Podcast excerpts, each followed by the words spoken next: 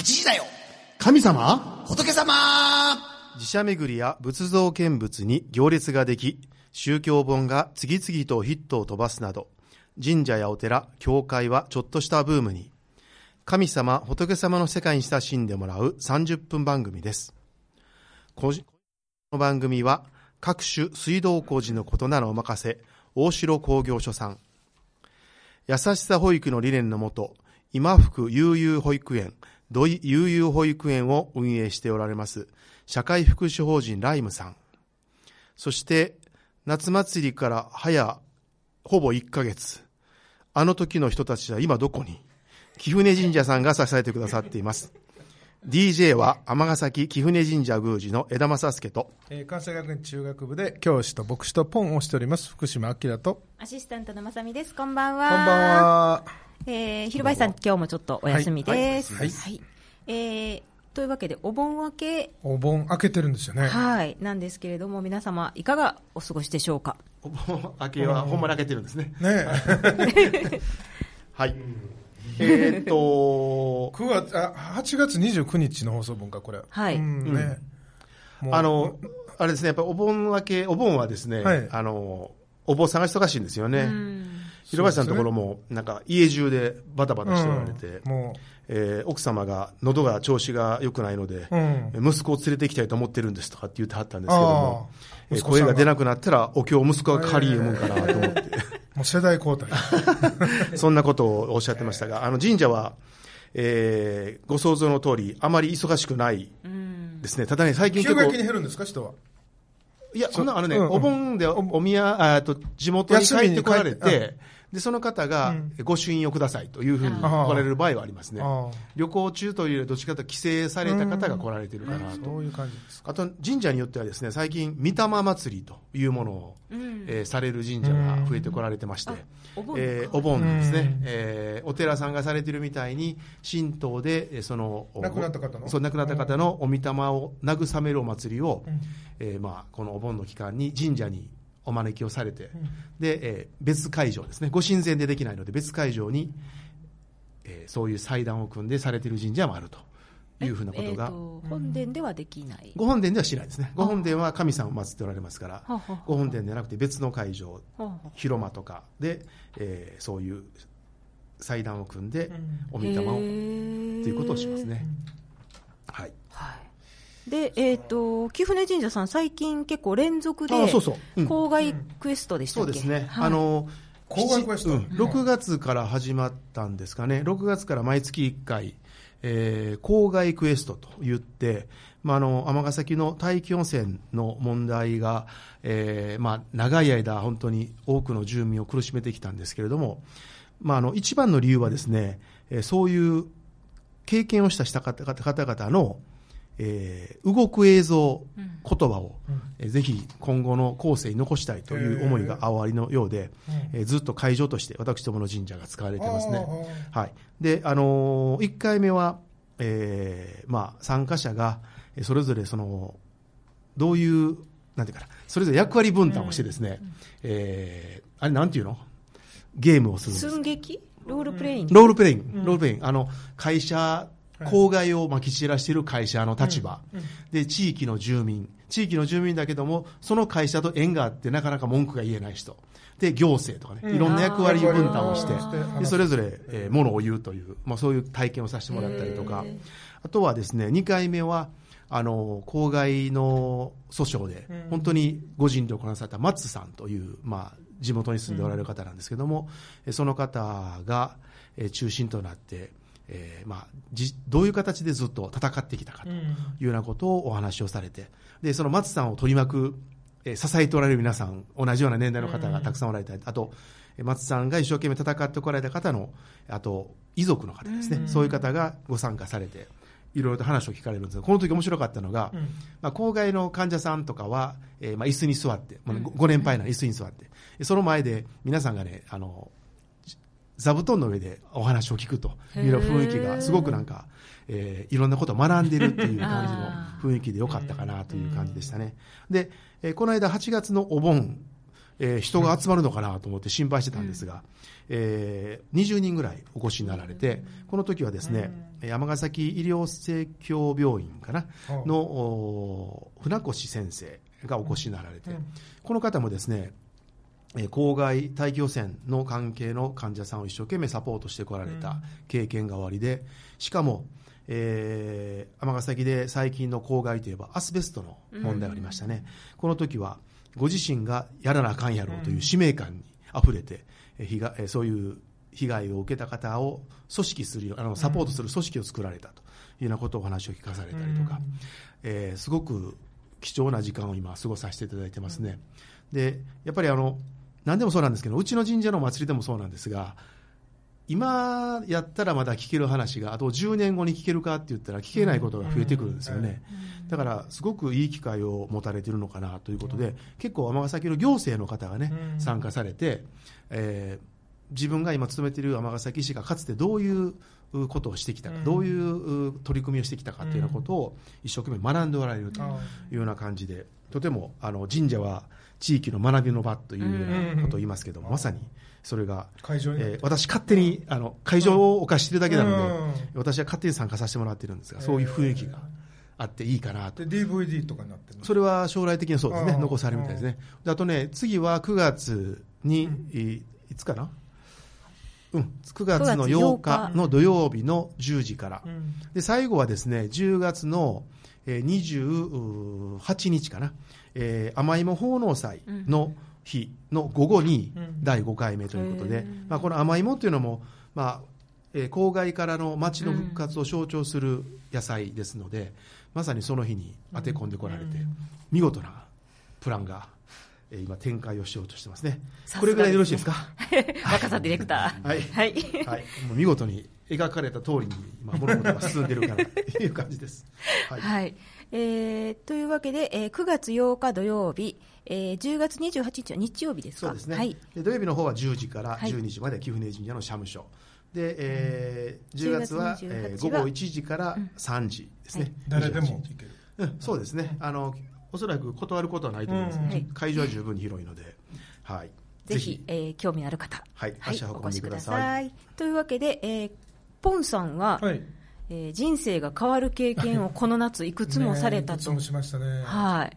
だあの前回の収録で、えーの後からずっとまた続いてるんですけど、はい。はい。あのだから8月はほとんど家にいなくて、あの晩帰るんですけど家族は全員寝てて朝早く出るっていうパターンで。え、だって、青島キャンプ青島が2行かれ回て、2往二往復。あの、収録の、前回の収録の後に2回目行きはったんでしたっけ、そうですね。ど誰かのお嬢さんとお会いにしに行きましたね。うちのすごい娘とね。活躍されてました、はい。それと、あとは？それでねそのあ思い出すことができないぐらいになってるんですけども、はい。あの後えーっとあそうですね。収録の後に、えっと琵琶湖湖畔でリトリートというのを体験してこれ去年に続いたんですけども、あのえー仏教でいうと瞑想という自分で祈る時間を持つという、えーそういう3日間なんですけども。それはキリスト教関係者がですか？キリスト教関係者ばっかりで、うん。うん。でその目的は、あのーまあ、大体5年、10年とか節目の節目教育というか、そういう人が参加するために作まあ、作られた研修会なんですけども、私そういう、ちょっとそれよりも年数は高いんですけども、あのちょっと。高いんですけども、参加者として唯一、この夏、えー何も役割なしに、えー口だけ出してというパターンで、でまあ、あのメインの講師がいらっしゃるんですけど、まあ、そその方はよく知ってるので、その方のお話を聞いて、自分で瞑想するんですけども、その方が3日間のうちこう自分、去年の場合はご自身の体験をこう語っていかれて、みんなが共感していったんですけど、なかなか語られないので、もうあのこっちもしびれ切らして、なぜ自分の話しないんですか？って言っても、ちょっと言ったら、急にまあ展開が変わって、後半はご自身のお話をされるようになったんです。で、その その方はある学校のこ校長先生なんですけども、あのまあ、そういう日頃自分自身のことをはが話す機会があんまりなかったようで、もう絶対今回は封印されてたんですけども、まあ、話されたら涙が止まらなくて、講演というよりもも喋れなくなるぐらい、自身の。ご本人がお泣きになられて。あこう泣かれてその自分自身の今までのその思いとか語れなかったことでそういうの予定なかった、まあ、原稿とは違うことを話されてで後半はまた全然違う研修の形になってそれぞれが自分の体験をこう、まあ、ここだけの話をして、まあ、それはもうここだけで終わるというようなリトリート、懺悔っぽい感じですか？そんな感じですね。になりましたね、まあ、雰囲気も非常にいいところで D, D 社が持っているセンターなんですけど、はい。あのそのさっきおっしゃってたリトリートって、あの座禅とか仏教やったら、ええ。組み張るじゃないですか、ええ。あのその キリスト教における瞑想っていうのは、まあそれも自由な形なんですけど、はい。リリトリート自体はそのえー撤退するという意味なんですよね、はい。だから今いるこう攻めて最前線でやってるけど、一旦一旦リトリートトリートってまあ扱うとかそういう意味の。だから一旦引いてまた自分を見つめ直すという。だから常にこう走り続けると自分がまあくたびれてしまうのでというそういう節目なんです。では別にどんな形でもいいっていうあそのそのリリトリート自体は自分の今を見つまず見つめることから別になんかこううあぐら組んだり座禅組んだりとかそういうわけじゃなくて、そういう見つめ直しましょうそよっていうというう感じだから座った形が多いですけど、うんほとんどの人聖書を読んでましたけどあのほとんどキリスト教とあんまり触れたこともないと言ったら変だけどキリスト教の学校に勤めてるけどそんなに関心がないというパターンの人が多かった。はその参加されてる方は、え自発的にされてるのか？あの強制的にかあ強制的校長からあのもうまあ10年目5年中目堅なので、うん。中堅リトリートというんですけど、うん。生かされて行ってみたら、まあ、その自分は受け身だったけども、うん。こんな体験できるんだったらといへうー。だから日頃の研修とはこうあの違うんです違うんですよね。あ工業さんは器具って自発的なんですよね。私は去年その自発的に行ったのがもうすごい良か良った。かったから。今年も行かしてもらいました。断られなかったんですか？その講師がもうそのリスト見ても 嫌やな。黒で消そうと思ってた。っ て言ってましたけど えきょその講師はえ今年その大泣きされたとおっしゃって、はいえ去年も同じやったんですか？同去年は違う学校の教校だ大体校長先生なんです。ああほら先生がその、えー、とポンさんがそのようおっしゃったらその今年のせはい教師におっしゃったのは、去年の経験が悪いやったから、はい。はいなんでそんなにっていうふうにおっしゃったんですね。そうそうそう。ちょっと嫌味っぽく。ああそうかそうか。先生ポン先生がもしおられなかったらそういう展開にならなかったか。らならなかった。でそれそれもみんな知ってて、うん。私がちょっとあの夜のお酒の場でちょっと大きな声で、あの言ったことが皆さん知っててだから展開まあ、その言葉で、まあ、素直に講師の方も主催者みたいですよね。うん。そんな感じだったんです。だからそそれも面白かったというかあそういう体験をしながら。ーなえかなか人生変わりました本当に。人生やっぱりいろいろと変わりましたね。そうだからその方があそのあやっぱり懺悔しましたね最後ね。みんなの前でこんなふうにさせてしまったこと。はそれはすることばっかりですよね。うん。どんだけせなあかんいい体験をさせてもらいました、そしてもう一つは海外。はい、か海外はもう無理やり詰め込んで、あのちょうどお盆の休みが学校あるんですけどその間ぴったり入るこのあのラジオ収録にも休まないで、ラジオなかったいつもらもうちょっと。ねなんかボロクソ言われながらね あの休んでま休んではいみたいな。え何泊何日？8日間行ってきたんですけども、はい。えーま全くの今回もツアーで一人参加だったんですけど19人いて全員他は全部ペアで唯一一人といへうこういうのは初めてでとてもいい感じでした。いい感じだったんですいい感かじでした。順番に邪魔しに行ってたんですか？順番にいろんな人に。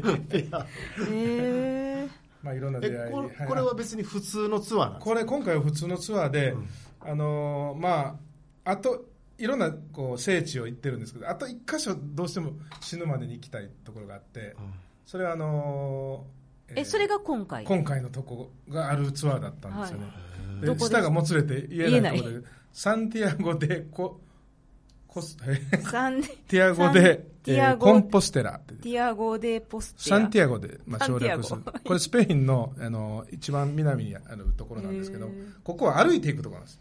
だからあの四国の88カ所と比あ。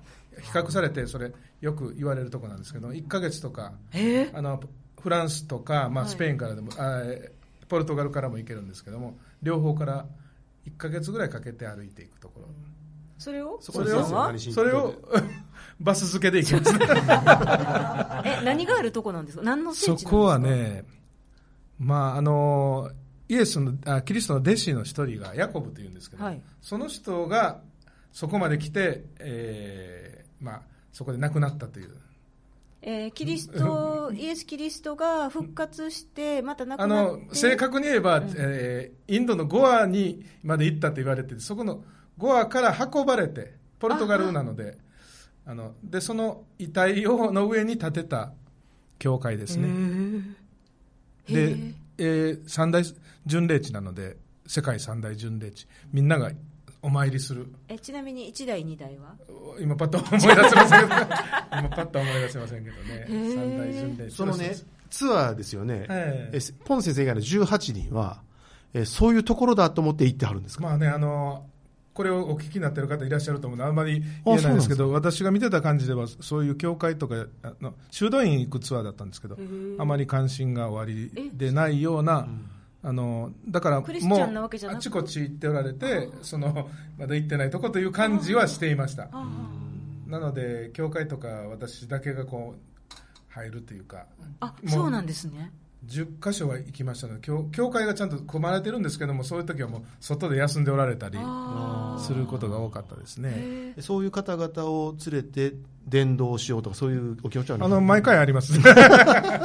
え、それで、なんか行って、ポンさんが、いや、ここはこういう言われがあってとか、一こういうエピ番そうだか。ら添乗員から嫌われるパターンです 添乗員まあね呼んでおられる方添乗員のこと、あ、それ違う、みたいな。でもそういうことは言わないですよ。ねまあ間違っててそれは言わないんですけえど一応、その牧師ですっていう話は、自己紹介でするんですか？最初のにばあのみんなの前ではしませんけど徐々にバレていきますよね。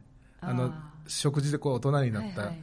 とかね、お一人でなんでまた、みたいな話。そうですよね。なんでお一人なんですか？みたいな。なんでお一人で カバンが小さいからああのスーツケースを持っていかないんですよもう。これだけですか？というカバンを一つ持っていったさっきね、あの、行きがけは、もう機内持ち込みだけだ、うんか帰りでももまあ、いつもすることあるんですけどえ気候カバンがなくなるからね。気候はあったかいんですか？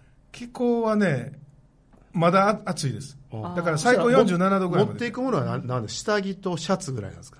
まあ、服はあるんですけど大体あの日程の半数もの持ってっても洗濯するんですよでき場所によっても一日で乾くのであだからしわくちゃの服着てるんですけど こうあこの間のおばたのおじいさんみたいな感じですね。ボランティアの。そうですそうです。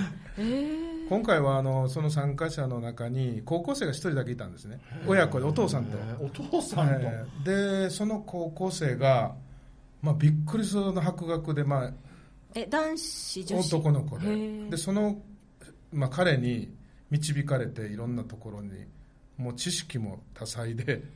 え、でどどういう意味自由自由な行動する時間が割とあるはい。ツアーなので、あの彼がどうしても行きたいというところがあってでそれあのガイドブックとか載ってないんですよへねー。で導かれるままにその親子と私 3, 三人でへ行動したらえらいところにー行って、まあびっくりしましたけどあのそのポルトガルでマフラというマフラー。マフラというなんか暑いのに涼しいような地名があるんですけど、うんはい。そこに、まあ、わざわざバあのバスで行って、は行けるかなと思ったんですけど行ったらそのポルトガル中のその財宝を集めたような宮殿があるんですけどそれは修道院なんですね。修道院で、えー世界最大級2000人があのしゅ泊まれる修道院で。でそれをたった1時間で見学したんですけども すええと思うようなのが。で日本人が全く行ってない観光地じゃないんですね。そんなのを知ってる子がいて。で私はもう普通の観光地を自分で回ろうかなと思ってたんですけどもう全然違うルートになって。え、でも修道院やったらポンさん大好物じゃないですか？大好物だしそのもう見るもの見るもの。あ。でその図書館っていうのがそこにあるんですけど、はい。そそれも世界最大級で。割とあのもう一つもう一つ有名なとこあるんですね。あのコインブラっていう名前のあの大学がそれも三大大学世界三大大学。パリパリもうちょっとどこかとかはい。まあ、その三大大学のコインブラでそこの大学の図書館はあの世界不思議発見とかいろんなところで紹介されてもうすごい図書館なんですけどその、えーマフラーのはもう一つまたすごかってもうびっくりしました。それはなんか古いとか、量、量ふ大きさと古さとああの、まあ、形というか綺麗な。きらびやかなんですか？ききらびやかあなんですか？の教会はもう金だらけ。えー、そうなでんや。もうポルトガルは世界中の金を集めたっていうのが今回あまあ見事に分かりました。でそれを誰が持ってるかって言ったらあのあまり大きな声とか言えないですけど教会が持ってるんーですよ。え今でも。だから教会の横には必ず博物館があってもう全部金のその聖具聖具っていうあの、ー、はい。まあ、十字架を含めていろんなものがもう金製品ばっかり。でだから一つの教会だけでもう資産価値すごいしそのなんか今の日本を全くよ予告されその結局大航海時代は、まあ、500年ぐらい前になるんですけどもその時の繁栄の後今衰退してしまってるんですよね、でなぜこうなったのかというのをそうつぶさに見せられて今後の、まあ、500年後の日本っていうかあー。そんな感じがしましたけどね、まあ、500年は経たないです。こうなるでしょうけども。なんかだからヨーロッパのおじいさんって言われてるんですよ。あのポルトガルの国がね。国が。うん。でスペインは割と賑やかでうん有名な街とか有名なところあるんですけどポルトガルってさてどこって言われた時に何にも出てこない人が多いんですけど行ってみたらそのピンポイントで全部すごいんですよね。もううん。あの、まあ、世界遺産もちろんたくさんあるんですけどもちょっとその規模が一つの教会でもあの その一つの、まあ、合計さんで国ができるぐらいの資産を持ってるみたいな、それは信者さんがみんなこう寄付しはる？あの世界中から集めてきてるんです。集めてくる。後悔して。あはいはいはいはい。特に金をはあ。集めて。あの植民地からだからその、えー表向きキリスト教宣教と言われているはい。部分と、こはい。れまあよく言われてるけどそういう略略奪的なところとね、含めてね。へだからあんあんなにたくさんあるんだと思うぐらいえ行ってみないとやっぱりわからない。そういうのはやっぱりねお公にしないでしょうしね。教科書とか載りませんからね。そこを1時間で。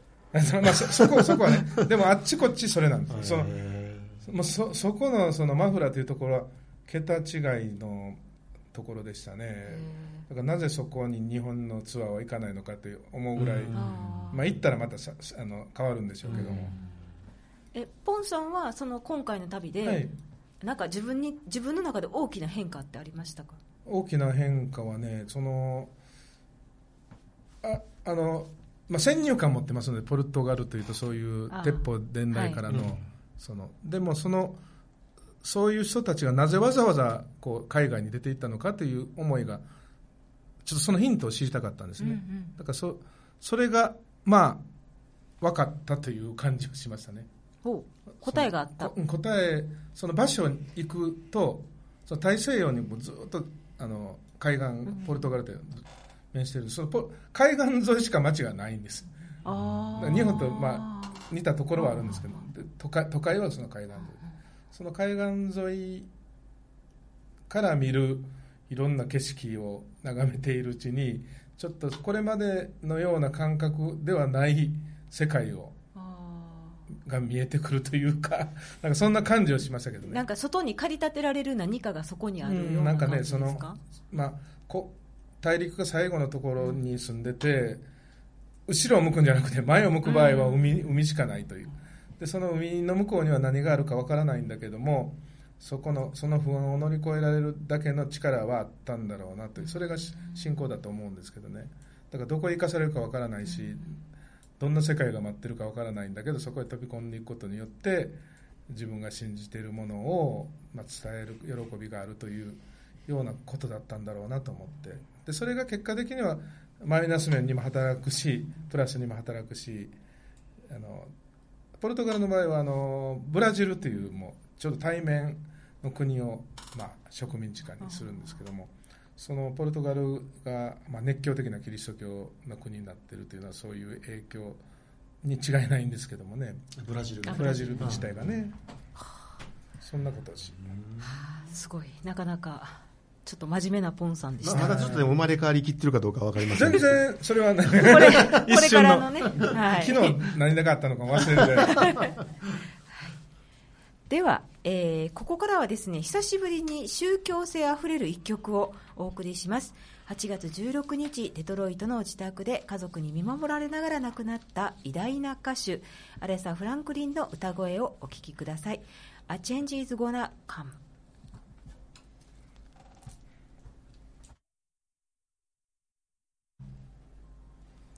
えーこちらはですねサム・クックの名曲カバーなんですけれども、歌詞を少し、えーポンさんからご紹介いただきたいと思います。OK, that's right. あ日本語でいいですよ？はい。はい、えー生きることは辛く苦しいけれど私は死を恐れている。だって私は知らないからあの空の向こうに何があるのか。長い長い時間がかかった。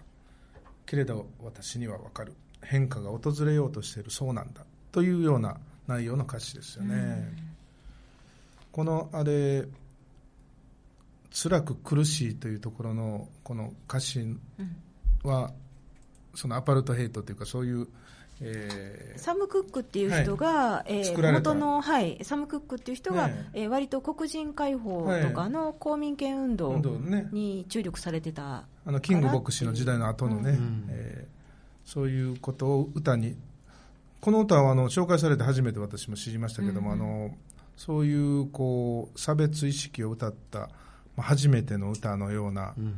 えー位置づけをされているすごく名曲ですね「チェンジ」という。だから多分あの前アメリカ大統領のあのキーワードこの歌から取られたんじゃないでしょうかね。あのそんな気がしますけどね、あのあチェンジ。サム・クックも、アレザー・フランクリンも、えーお父様が牧師、ね。はい。という影響もやっぱりあるみたいですね。うん。この歌聞いててその歌唱力すごいですよね。このうん 声というかね、うん。なんかついうん。いつも割とね、あうんの。オフになったら割とこう歌についてこうちょろっと喋ったりするんですけど、うん。今日はもうみんななんか聞き入いる感るような、じですよねだからじっくりこの歌詞も含めて聞き入るような曲ですよね、うんうんこの方が10え8月16日に亡くなられたんですね、だから本当ね、えーはい。というわけで、最後のさだから本当にはない、ほん本当お盆明けの。関係ね 関係ない。仏教徒じゃなかったんです。ね えーフェミニスト運動の象徴ともなった彼女の冥福を神主さんと牧師さんで祈りたいと思います、はい。はいえー今週のこの番組は大城工業所さん社会福祉法人ライムさん貴船神社さんが支えてくださっています。今月1ヶ月ありがとうございまあした。りがとうございました。はい、ということで、えー来週またこの水曜日に夜8時お耳にかかりたいと思います、えー来週水曜夜8時にお耳にかかりましょう、はい。8時だよ。神様。仏様。えっと360度人生を変えて帰ってきました。はい戻ってるやん